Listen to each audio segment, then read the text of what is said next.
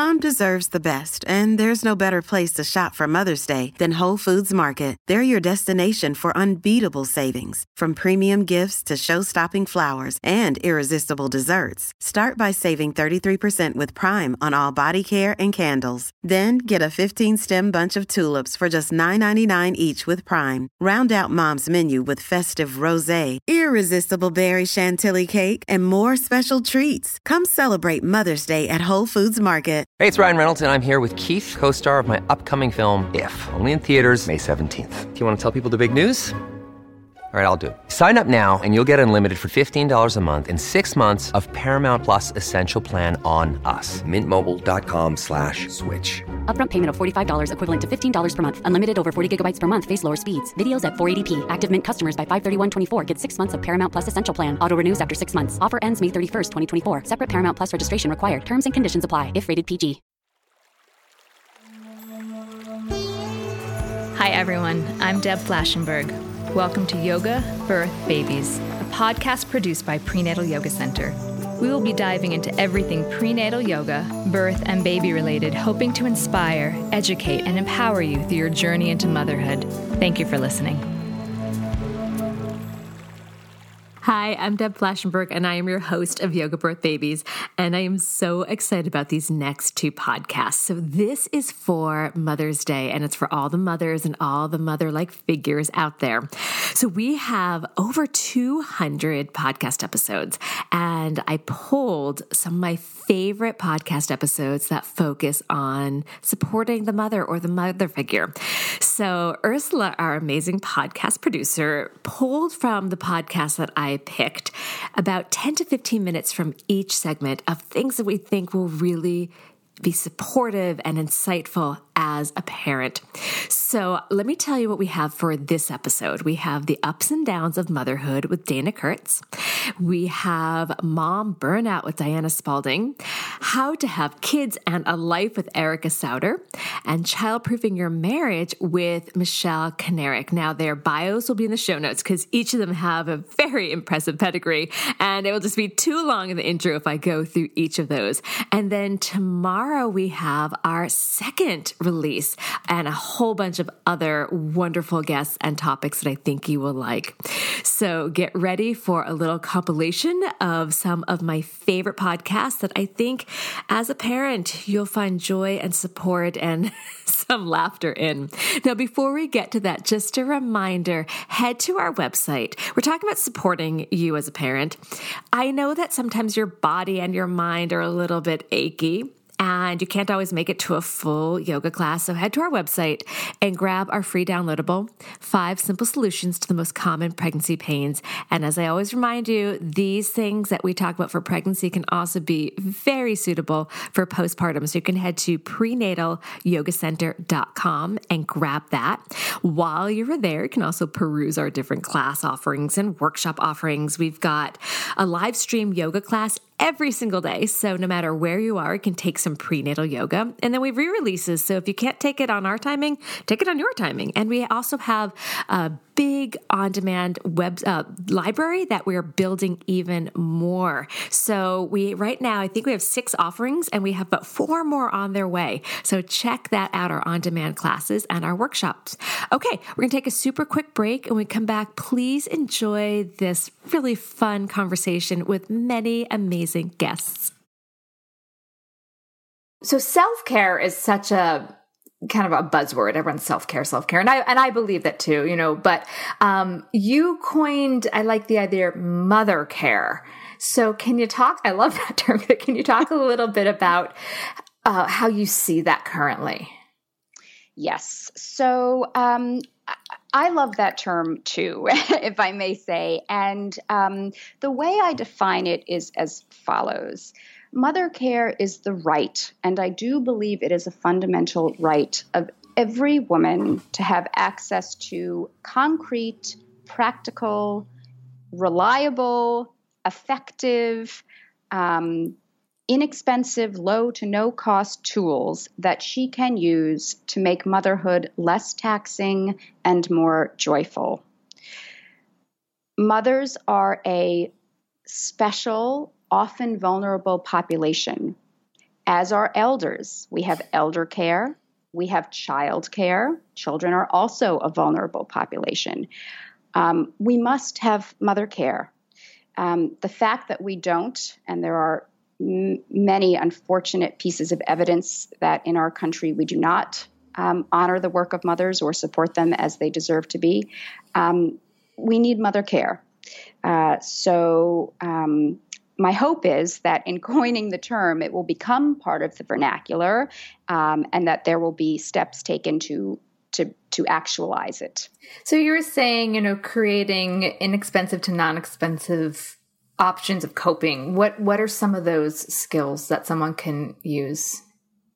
So, um, this is one of my favorite examples. Um, so, I write in the book about acupressure, um, which, for listeners who may not be familiar, is a, sister, shall we say, to acupuncture. Acupuncture and acupressure were developed about 5,000 years ago in the East, um, and they are methods of healing. Uh, in the case of acupuncture, they use specialized needles. In the case of acupressure, they simply use, one simply uses uh, the tip of one's finger to apply pressure to particular areas on the body that have been found to um, elicit healing for any one of a number of conditions, from migraines to digestive issues to stress.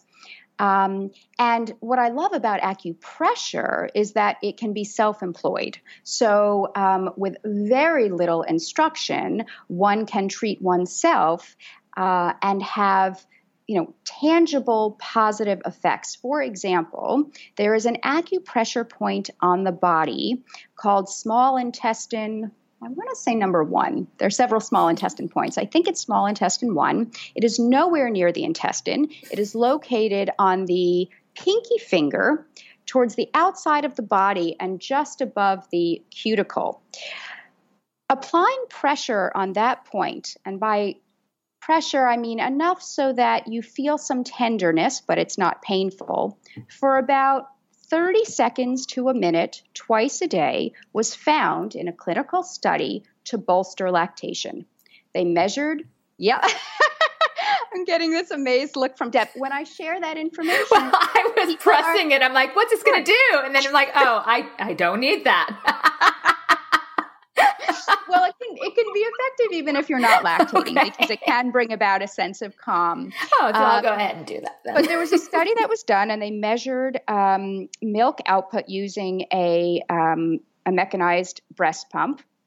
And they found that women who treated themselves on the point, in fact, produced more milk. So, those are the kinds of tools that I talk about, um, amongst many others. And you know, I don't know how many times I've shared that particular nugget, but whenever I do, I get this wave of, why didn't I know that I was breastfeeding?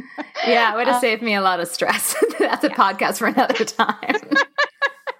For me as well. Um, so that's the kind of thing I mean. Um, I like that. I think it's important to be able to also then take ownership and be like, okay, I can calm myself down. I don't need to spend so much. I mean, I clearly I, I believe in um, social work and therapy. My husband's social worker, so clearly I support that. But sometimes you can't get to somebody, and sometimes you can't. You know, even leave the house, and so finding something to calm oneself even if it doesn't work if like if they don't get the right point i think the placebo effect of they you know their focus their breathing they're pressing something they're getting in touch with their body can be a calming calming mechanism.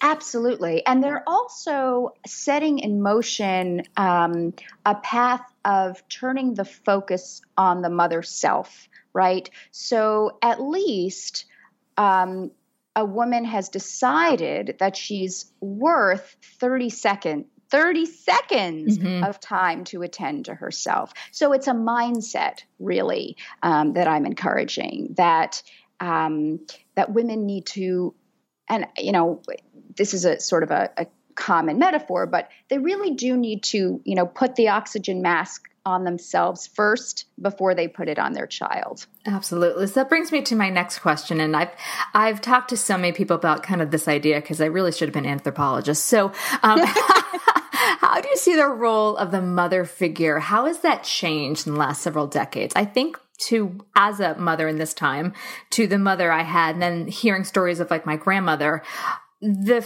the mother figure now seems so dramatically different than my upbringing in the I was born in the 70s. I'm outing that. Um 70s and 80s. I'm out there with you. you know, in, you. and I remember hearing like how my mother is brought up by my grandmother. How do you think that person, that figure and the expectations has changed? That's such a rich question. I, I talk about its own podcast. I know. Um, That's why I love asking it to all different people. so I think it's changed in a number of ways. First of all, I think I think this the millennial generation of mothers, um, you know, the women who are becoming mothers now, have a really unique opportunity to um, to cultivate the idea of mother care and to actualize it in a way that our mothers and certainly our grandmothers, Deb, did not. Um, you know, the, the, there was no um, opportunity a generation or two generations ago to adopt the ideas of self care um, because the default assumption was that you know women are doing what women are meant to do they are they are in the home they are raising children um, whether or not it's easy or enjoyable or even preferred is irrelevant. Um, you know, the box was much more restrictive.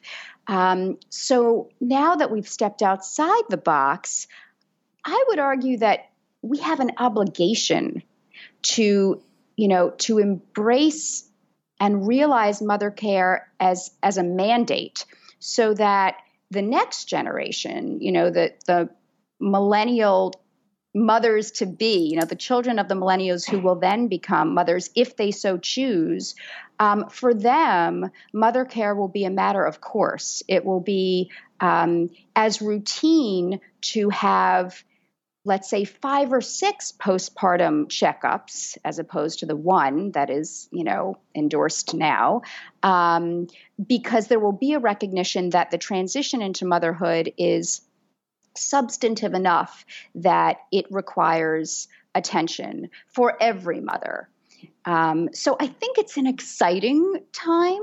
Um, and I also think it's a time of great responsibility.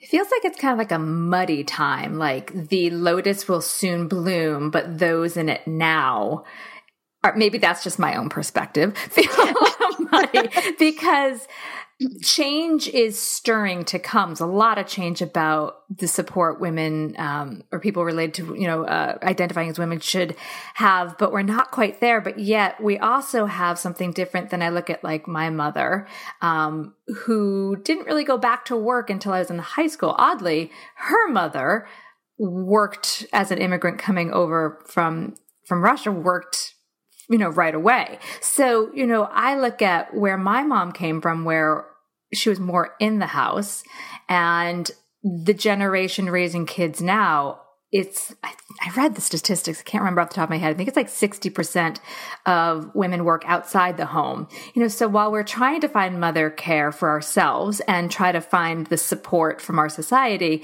we're in a muddier place that we're not just in the home out of the home it's a much bigger, messier place as we're trying to find what it should be. Does that make sense? Yes, it makes perfect sense, and I would agree with you hundred percent. Um, and and is often the case. You know, the the waters tend to be muddy before a point of clarity can be achieved. So I think. Um, I, I think I'm cautiously optimistic that we're headed for you know something better than what has been, um, and really, really, it's about choice. Mm-hmm. You know, it's it's about choosing to be a mother in whatever way feels most comfortable for an individual, whether that means a mother who you know works outside the home or a mother who works predominantly inside the home that we eliminate the term stay at home mom because the connotation there is, you know,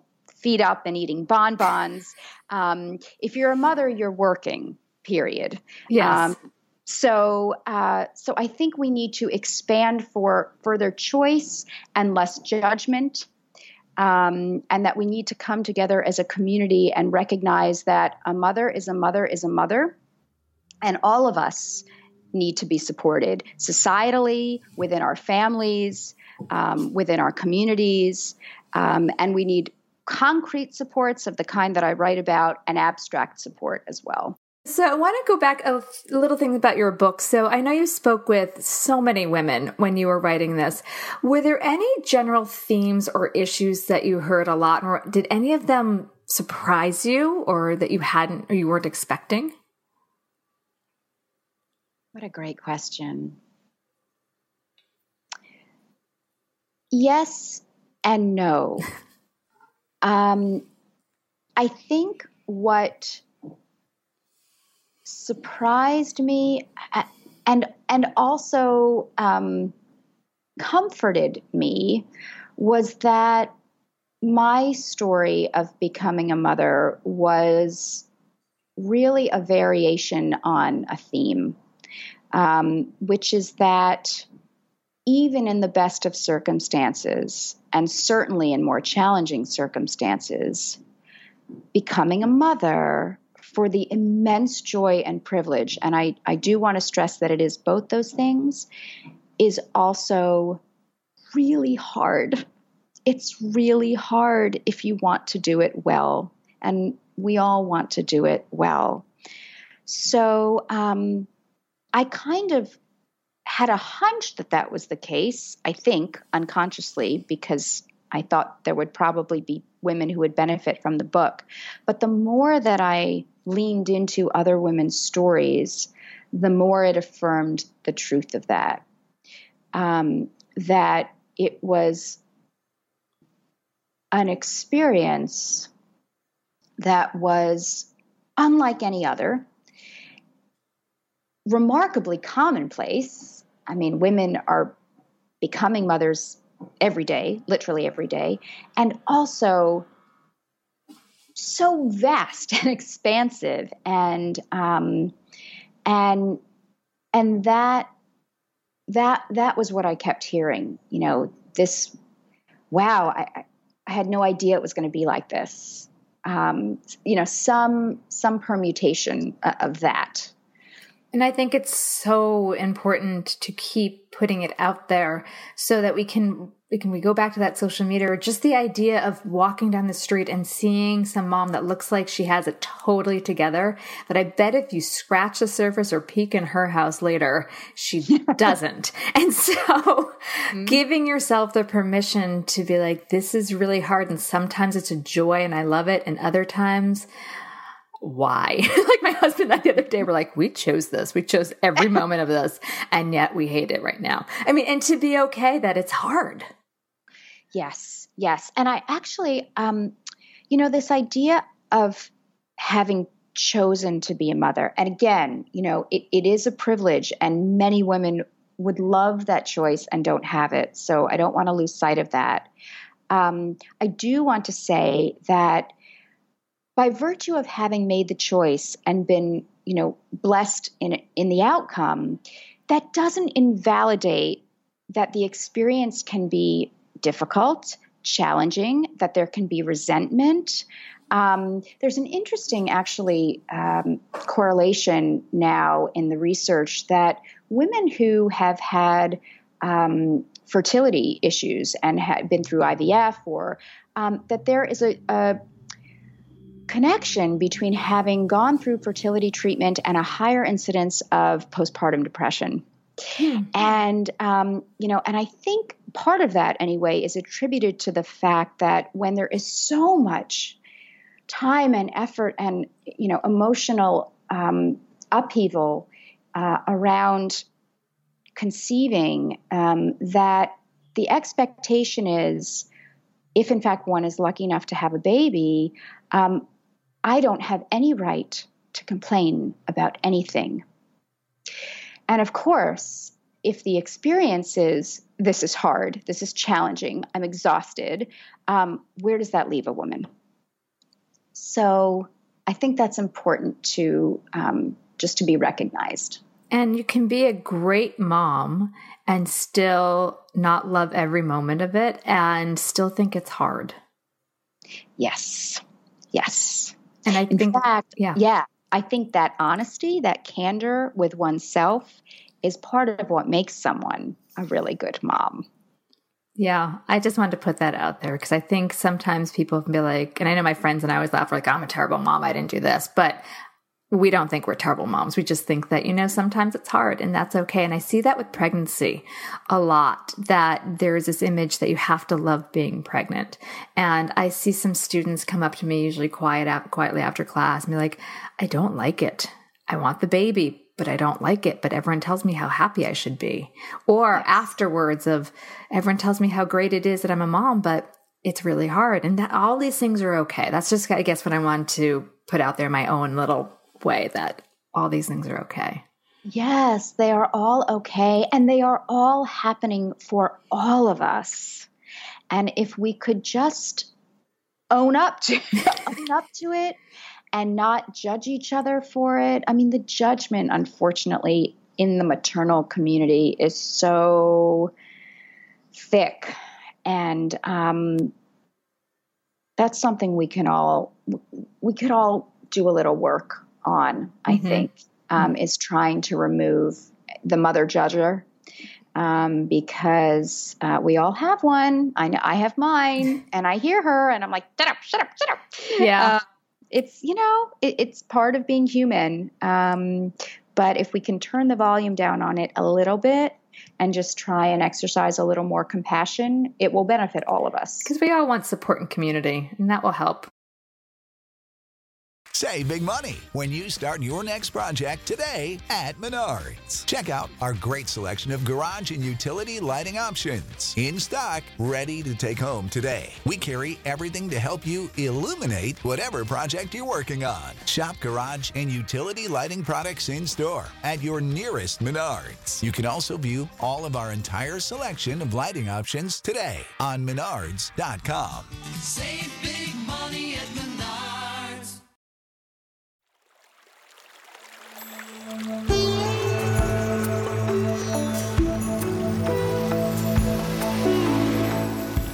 So I want to ask you a little bit about your experience. How has your need for community changed since becoming a mother? I, I, I mean, being a mother is by far the hardest thing I have ever done. And so I think, you know, I didn't think of myself as somebody that needed mom friends. I kind of became a mom and I was like, you know, whatever, like I have friends, that's cool. Um, and I didn't know until I was already a mom how difficult it would be to just kind of, you know, talk to somebody else about the things that I was experiencing on the day to day. It's not just solving the problems, right? It's not just figuring out which bottle works best for a colicky baby. It's about about being able to really unload about those things that you think about at 3 a.m. That no matter how close you are to your best friend, if she's not experiencing it, it's you know it's it's a, an awkward thing to talk about. Um, and I have found that. I have made friends with women that I may not necessarily have sought out if I didn't have kids. Um, I'm so much more sort of open minded in what I, I look for in a friend now because it really is the ultimate unifier is having this baby that is is something that you know you have in common and it kind of lets you let go of all of the other things that in the past you might have said oh she's not for me or i didn't like the way she did this or that just didn't seem like something that would jive with me i think you all sort of give each other a pass and I, i've made some amazing mom friends that I'm so glad that I I know and I may not have made them if I wasn't a mom. Oh yeah, having a baby levels you. It just a lot of pretenses Totally. are they're out there, and just someone to listen to. Did you have when you had your first? Did you have a lot of friends that already had? Like, where were you on that kind of that spectrum? Like, I I had a lot of people I knew that had kids, granted from what I do, but not a ton of my close friends had kids at that time.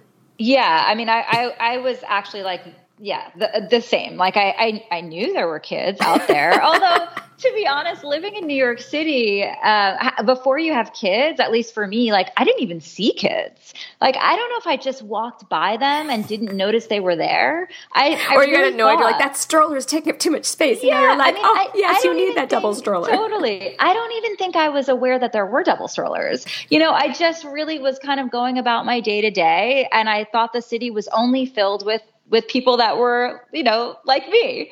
Um, so yes, I was one of the first in my kind of crew to have a baby, and um, and it's really.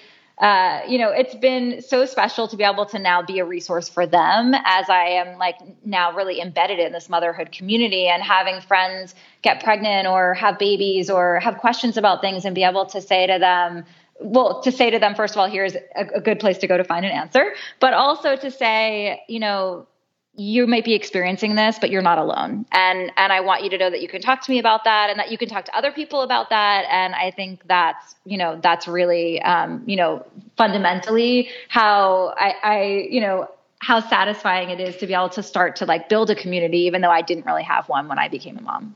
Yeah it's tough and it's funny. I was speaking to someone this morning about New York City in particular and why we made community such a part of PYC. A lot of people come to New York for usually some sort of, you know, career aspiration or or whatever or school and they don't have their family where in other parts of the country maybe people stay closer to family.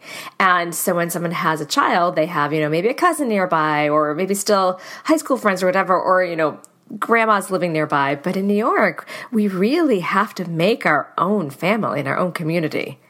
It's so true. Absolutely. And I think, you know, in some ways, I think being a mom in New York is easier than it is being a mom in other places where you are living, you know, maybe in the suburbs in a house where, again, it is very isolating. Mm-hmm. In New York, you're sort of forced to like get out there into the world.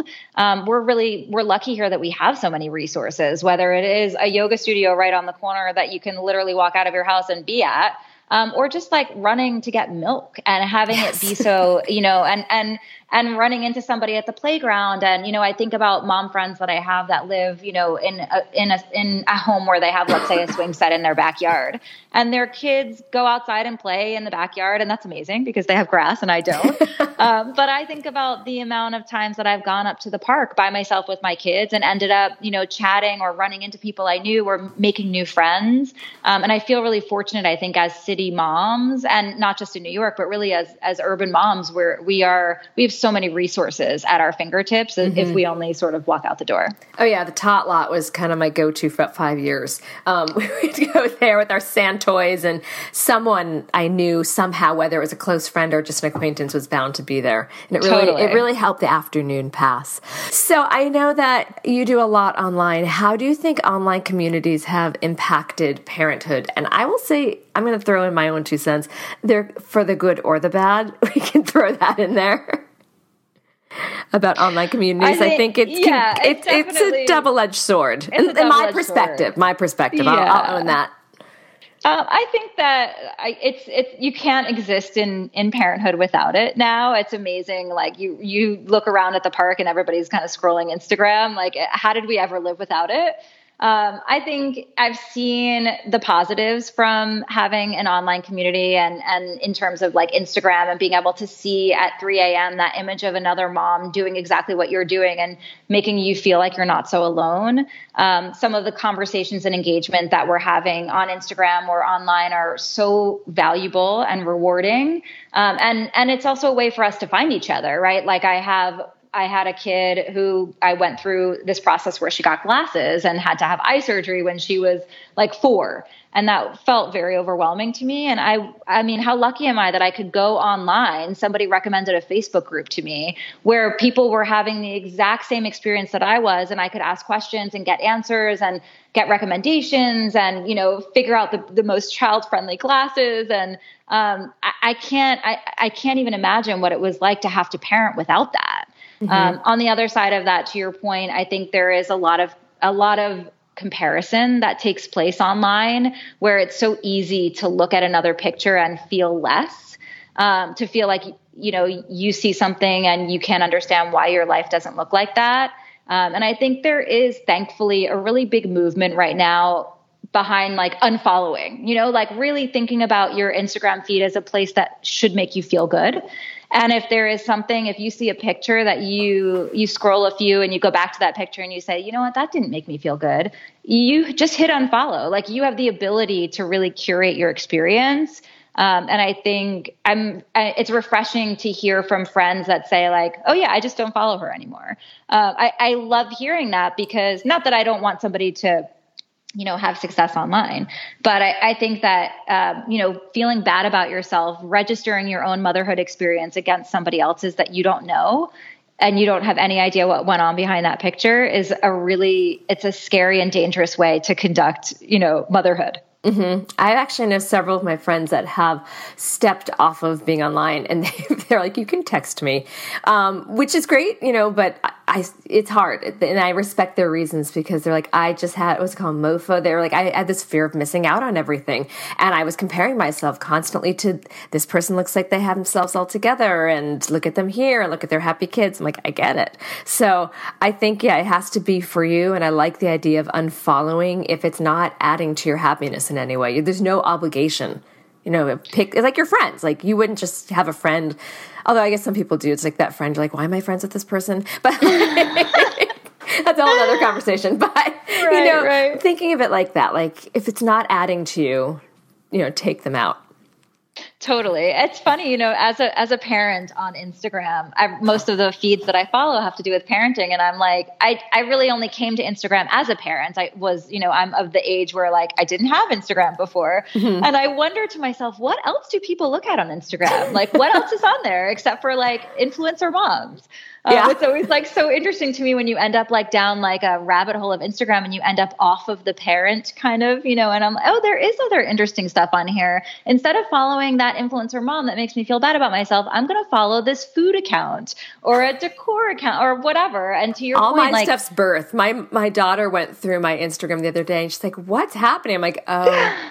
because they they have a deeper knowledge of birth, I think, than most. Because like I literally have books and pictures, and I have like a pelvis and a baby, so they have a deeper knowledge. Yeah. But there's a difference between understanding the pelvis and how the baby comes out, and then seeing an ecstatic birth um, and having to explain that to a five year old. Totally. So that, that's my Instagram account: births and moms and parents, more birth and yes, pregnancy. Yes. All right. So how could how what are some ways that someone can find community when they're newly pregnant? Pregnant or a new parent and think more I mean New York is just brimming with this but you know someone outside of an urban area yeah, I mean, I, you know, I, I when I saw this question, I was really thinking about that in terms of like, I'm like, oh, come to a motherly event. uh, but no, I, I think, um, you know, as as a new parent, you know, the best way to find community is it it literally is to it's to step outside your door. It's it's to you know to think about go to the library, go mm-hmm. to a mm-hmm. yoga class, like anything out there that you bring your baby to, you will immediately be like a lightning rod for like other babies. They will all be, other moms will be attracted to you. Um, it's just like get out there. Like that is the best advice that I would have for a new parent. It seems overwhelming. You seem like you're a total mess. You know, you might be wearing yoga pants and haven't showered in five days, but so will somebody else out there. And I think that that's also kind of how you find your people. You're like, oh, wait, she looks like she's a mess, just like me. You're like, um, I recognize that messy top yeah. knot. I have that too. I yeah. think that's that's definitely that's a, a huge way to just um, you know try to kind of overcome that fear. Um, that being said, I know you know, and this is this is uh, yesterday I think was Maternal Mental Health Health Day, um, and I you know I want to I want to also you know shout out there are so many moms that are really overwhelmed during postpartum, and mm-hmm. just walking out the door can seem like it's way too much. Um, and when it when that is the you know how the way that you're feeling, that's okay too, and you need to to, you know, you know that some days you don't need to leave the house and that's okay. And also to kind of recognize when like you're feeling over and over like you can't leave the house, it's a good time to maybe reach out and ask for help. Mm-hmm. Um, that, you know, it, building community is really important as a new parent. And if it feels really overwhelming or impossible, um, you know, then you look for resources that, you know, will help you to kind of get through this stage. Um, it is so hard being a parent and nobody I, I think nobody prepared me for that. People told me that, but nobody prepared me for the reality of just the the days that that I cried all day, that I felt like, why did I do this? Did I make a mistake? Um, and I think to acknowledge that like not every day is going to feel great is is really important Yes. but also to be able to um, you know to understand that you you need help you need community you cannot do it alone um, and if you're having trouble finding that community like talk to your partner about it talk to your doctor about it because you you know you should not be sitting every day by yourself it is not it's not good for you it's not good for your baby um, like community is it's everything So, why do you think the needs of mothers has become a bit, I hate to use the word, but maybe it's how I often feel, a little unimportant? I kind of I feel that Yeah. way. Oh gosh, I think that um, you know a lot of it has to do with the patriarchy, um, and you know sexism and misogyny and and all of that, um, and this idea that you know first of all, the act of caretaking um, is not probably valued as much as it should be, um, and certainly this day and age all parents, you know, many, many parents um, are involved in the caretaking of children. Um, but historically, you know, for the last hundreds of years, it has been um, primarily the responsibility of women. Um, and so the sort of patriarchal views in um, in combination with this idea that caretaking is not necessarily important um, have sort of diminished it as work um, it's kind of like what ex- it's expected. That's what, well, that's what you do. You know, you're, you're the mother. Of course, you know, of course that's you make the you do. appointments, you, plan the birthday parties, you plan the play dates, you do da, da, da, Exactly. da, you make sure the bags are packed, you get the camp going. Like, yeah, yeah. yep, yep, all of that stuff. Um, and it's so interesting because I, and, and I don't think that it's just, you know, I'll speak for myself. Like it's, it's not just men. I do it to myself. You know, I, I have absorbed so deeply this notion that certain things are my responsibility as the Mhm. person who identifies as the mother that like my husband is an incredibly equal partner wants to help, wants to do more, you know, all of that stuff. And I'm like, no, no, no, no, no. I got, I got, I got it. I'm like, no, I don't actually really don't want to pack the backpacks. Like that would be great. so I think it's, it's shifting the cultural perspective for everybody. Um, it's not just like bashing our partners necessarily. That kind of brings me into the talk about self care. And I know it's such a buzzword and it kind of annoys me, but there is something, and yet I still use it. There is something about caring for ourselves and the need Yes. for support and support from family. Can you talk a little bit more about the support that you would like to see that could heal modern motherhood that we need to make big societal changes, changes within the family, changes in the community? How can we elevate the mother? Yes, I love this. Um, and this is an ongoing question that I am continuing to, to learn about. But I think a lot of it is starts with ourselves. Um, and that's, that's like not always my favorite answer when I hear it because I'm like, I don't want to start with myself, but we have to start with ourselves. Um, but you know, really figuring out all of the ways that we can be gentle with ourselves. I, um, you know, since starting to do all this work with burnout, spend a lot of time thinking about my own burnout and thinking about like just kind of listening to sort of that inner dialogue, you know, how, and I don't talk very nicely to myself, you know, that sort of like inner critic, right? That I think, I think a lot of us have. How can we continue to change the way that we talk to ourselves and think about ourselves? Because then once we're thinking about ourselves in a more loving way, and please easier said than done, um, it can become a little bit easier to set up those boundaries and set up those Mm. guardrails Boundaries. and to say Ah, okay. boundaries. yeah.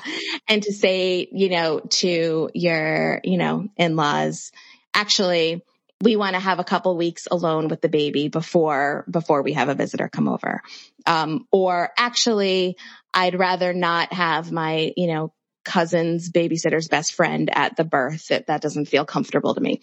So really getting clear on what are your values and where do you draw the line? Um, can help and it, it takes practice. I am learning every day. Um, so I think that that is a big piece of it. Um, and then I think, you know, one, one of the things that, that is really missing, especially right now is the village. Um, humans are social creatures. We are, um, sort of evolutionarily designed to be together and to help each other, especially when it comes to raising children. Um, and as a society, we have sort of moved away from that for a variety of reasons. And then certainly with the pandemic, it, we feel very alone and isolated often. And I think that has a big impact.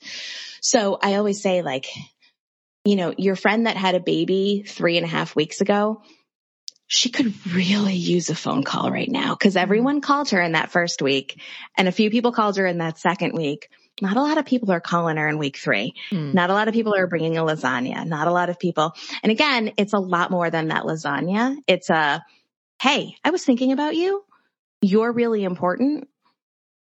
I want to do something to show you that I care. Um, and I think that those are really important gestures that are not to be overlooked, even though they feel small. I am going to tell a quick anecdote if that's okay. Yeah. Um, I had just had my third. So my kids, um, my first two are three years apart and my second and my third are 15 months apart. So yeah, happens, happens to midwives too.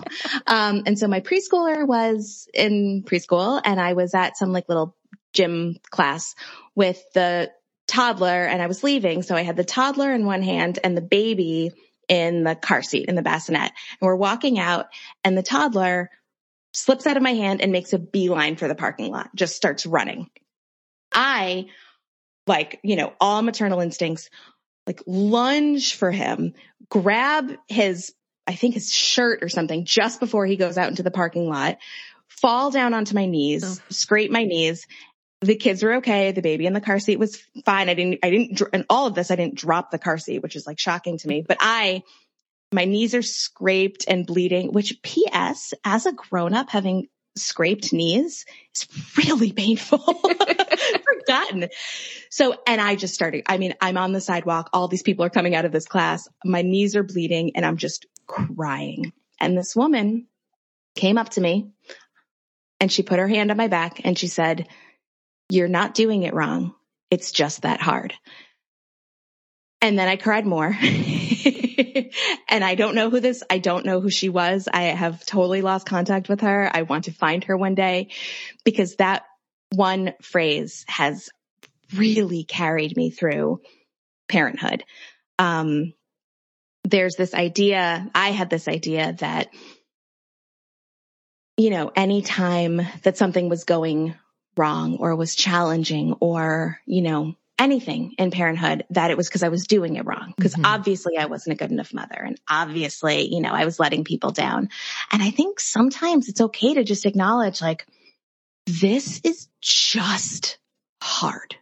And anything you would do right now would not really work or feel right or feel. And again, that's such a release of, um, of a burden. Um, so anyway, all of that is to, to the, the long-winded answer to your question, which is to remind yourself that you're not doing it wrong. Sometimes it's just that hard. Um, and that's okay. And that is not a reflection of you as a mother or a parent.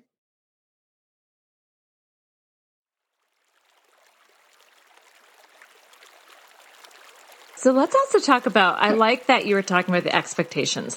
I've had to set expectations to have some personal time, which is honestly, I get up at 5.30 a.m. and I have from 5.30 to 7. I make my coffee, I do a ride, I often do weights and I do yoga. That's like my, my time. By 7, I need to be dealing with everyone else. But I'd rather not necessarily be at 5.30. So what are your, what, how can someone create some boundaries around personal downtime? Well, it has to be intentional, right? You have to be just as intentional with yourself as you are with the needs of other people. And, you know, that unfortunately that might mean 5.30 in the morning if that's the most opportune time. Yep. But I think what, what I have found is that I now make it very clear what I need and I, and I carve out a way to have that, right? So I tell my partner, I tell him, um, you know, on this day, I'm doing this. So you, you have enough time, you have a few days, can you make sure that you're home so I can go do this? Or, um, I make sure like every week I have built-in time that I work out. I also have built-in time where I have coffee with my friends. Now, it took me a long time to get to that point where I had the confidence and I'd say the gumption to just demand that. But now that I do, I'm, I'm much happier. I'm more, I'm much more balanced. I, you know, I can, take these deep breaths and feel uh, renewed when I'm doing these things for myself. So when I talk to other parents about this, sometimes it's, you know, it's hard because we have kids and we have little ones and don't want to pay a babysitter every time we want to go get a coffee. But, you know, I did talk to a group of parents in California who created this, um, community babysitting plan, right? So they would trade off, they're like four houses and they would kind of trade off giving each other free time. And sometimes it's date night. So then like another house takes the kids and then you and your partner can go out on a date. Other times it's like you want to go take a class every Thursday at six after work. Then, you know, it's, they've worked it out where everyone kind of benefits from this community time. So I'd say use your resources, mm-hmm. you know, your mother-in-law may annoy you, but if she's willing to babysit so you can go out and do something for yourself, take it. Um, if you have siblings or cousins or aunts or uh, that really lovely, lonely neighbor who would love to help out with your kids, you have to take advantage of the village you create for yourself. And that is really the only way to get the balance you need. Um, it's just, it's just so critical for your own emotional well-being, I think. I totally agree. And you said something that kind of made me think about, you said going out for coffee and that made me think about how much I did before kids with friends. And what I've realized is my son's almost 10. Over this time, I have noticed a lot of my friends, in fact, I don't think, I don't know if I have any friends that don't have kids. So how, how do you, how do you stay connected to child free friends. Do you have any suggestions on that? Yeah, you know, I I dedicated a whole chapter to this this notion of like staying connected to child free friends because when you are a parent it's just so easy to get wrapped up into the parent world you it is possible to function and not have and live your life without any child free friends and um, i just find that uh, when I interview people who were child free, it's a very hurtful circumstance, right? You know, you were once very much a part of this person or these people's lives, and then you have kids, you kind of drop out of their universe. And that's hurtful, right? So you have to, you have to make an effort to be with your child free friends. And you know, a lot of moms have talked about, well, they're not going to want to come to a three year old's birthday party. Or they're not going to want to deal with me talking about, you know, Jimmy's milestones or like how much I hate the first grade teacher. and I was like, well, I said, well, for your own sanity, you should want to talk about other things anyway. Like you had interests before you had kids. Yeah. You can still have those interests now. And having connect, staying connected with child free friends is a great way to have a life outside your kids as well. You know, that's a, that's one of the, I think one of the biggest mistakes we often make is that we our whole world revolves around our kids, but even everything, even we turn all of our interests into whatever is going on with our kids. And there comes a time when your kids don't need you or want you around that much. And it's really important to have a life of your own outside of your children as well. And so when, you know, I call up and I, I hadn't talked to this friend in, in years and I, I reconnect with her a couple of years ago and we just like catch up by phone every month when I'm in my hometown, which she still lives in. We'll meet for coffee. We, you know, we check in on each other during the pandemic and it doesn't take a lot. It's just, but she's a, she's important to me and I've made her important to me. And I make that little bit of effort and it's, it makes her feel valued and it makes me feel connected. And I think that you have to do that. And you also have to celebrate other people's milestones, mm-hmm. right? They don't care. There's no fifth kindergarten graduation, which, you know, I had a preschool graduation today. There's none of that in this woman's life, but she got a new job. Hey, let's, let's celebrate when I'm in town. Let's go out for drinks or let's go out for dinner. Or she's seeing someone new. I'm like, oh, I want to hear all about it. Right. I'm not going to dominate the conversation with my world because moms can talk endlessly about all the craziness of motherhood, mm-hmm. but other people need to share their lives and their experiences. So there are those things. And it actually makes me feel better, right? It makes me feel better listening to someone else who needs to be listened to. Right. And, you know, and that person's going to be there for you in those moments in, in, the most surprising ways. So you just have to give it a chance. You have to make an effort to keep those relationships alive in some way. Not every day, not every morning, maybe not even once a week, but you have, you, you should maintain that connection because it's, it's, it's going to benefit you. I promise. Okay. Woo, career and family. For those that have a career outside the house, what is your advice about keeping and even escalating one's career while still trying to be a present parent and not feel like you're missing on just the upbringing of your child? Mm-hmm. So here is, here's the deal on that you're I'm listening. what is the deal? I know this is the deal. So I think we, when we go into we're working moms, career moms, and um, we kind of jump back into work after maternity leave or however long we've taken off, we have this idea that we're going to be able to give a hundred percent to everything. Sometimes some of us do like, right. I'm going to give 100% to work, 100% to kids, 100% to my marriage. And it doesn't work that way. No, right? I, it never works that way. No, ever. I, I, haven't, I've yet to meet the person that that works for. Um, and I, and I've talked to some women and I did this myself. I remember thinking, oh, well, I'm going to do like 30, 30, 40, right? I'll give 30% to something. That doesn't work either, right? Cause you don't want to, you don't want to kind of fail everything at once. What I think what works best, what worked for the women I talked to was when they had to, there's a constant shift of priorities, right? So the weeks that your kids need you, when there's something big going on, or there's a there's a game, or there's a recital, or that is the priority, and that's what you make sure you are there for, and that you clear your schedule for. But there are times where work needs to take the priority, and you may not be able to be there for everything. It's like a constantly shifting target, right? Mm-hmm. Because at different days of the week or different times of the um, month or different times of the year, you're going to have to prioritize different things. Now, I know that a lot of moms feel really guilty when they can't be there for everything. And I've gone through that myself. And actually, I'll tell you story.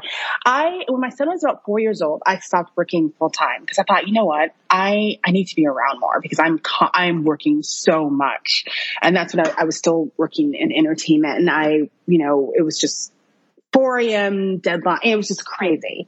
And I stopped working full time for several years, my oldest, my oldest son. And then he had this little graduation. He was going to middle school and he got up and they were supposed to tell like this memory about, you know, coming to the school that he was at. And he told this story about like, oh, like my mom always, you know, basically he, I, I worked all the time and that, um, I couldn't come to a lot of his stuff, but the teachers at, at the school always made him feel so loved and welcome. And I thought, oh my God, for the past four years, I haven't worked. but that's what he, that was his that's impression. He, that's his impression that I, and I, I mean, I was on the, I'm on the school board. I volunteer to run dances and, and benefits and Christmas fairs and all this stuff. And I thought, oh my God, like I have, you know, so what, I guess the point is, is that you can think you're making this huge sacrifice and it may, it's, it's not always necessary. You don't have to give up every part, every other part of you to be a good mom. I find that I am a better mom when I have deadlines that I'm trying to meet, but also balancing it with their needs because I have that other part of me that's fulfilled. So do I have perfect that balance every day? No, I do not. But like this morning, I made sure to be at the preschool graduation. Then I had an article that I needed to turn in and I came back and hustled and finished it. And then I had this interview to do.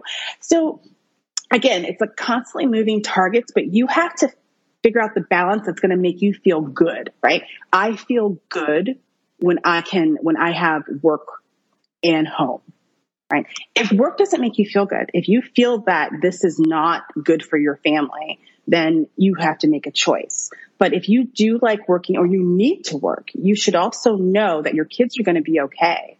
And they're also seeing something really important. They're seeing someone who's taking care of a family, who's meeting the responsibilities that they have. And hopefully they're seeing someone who loves what they do.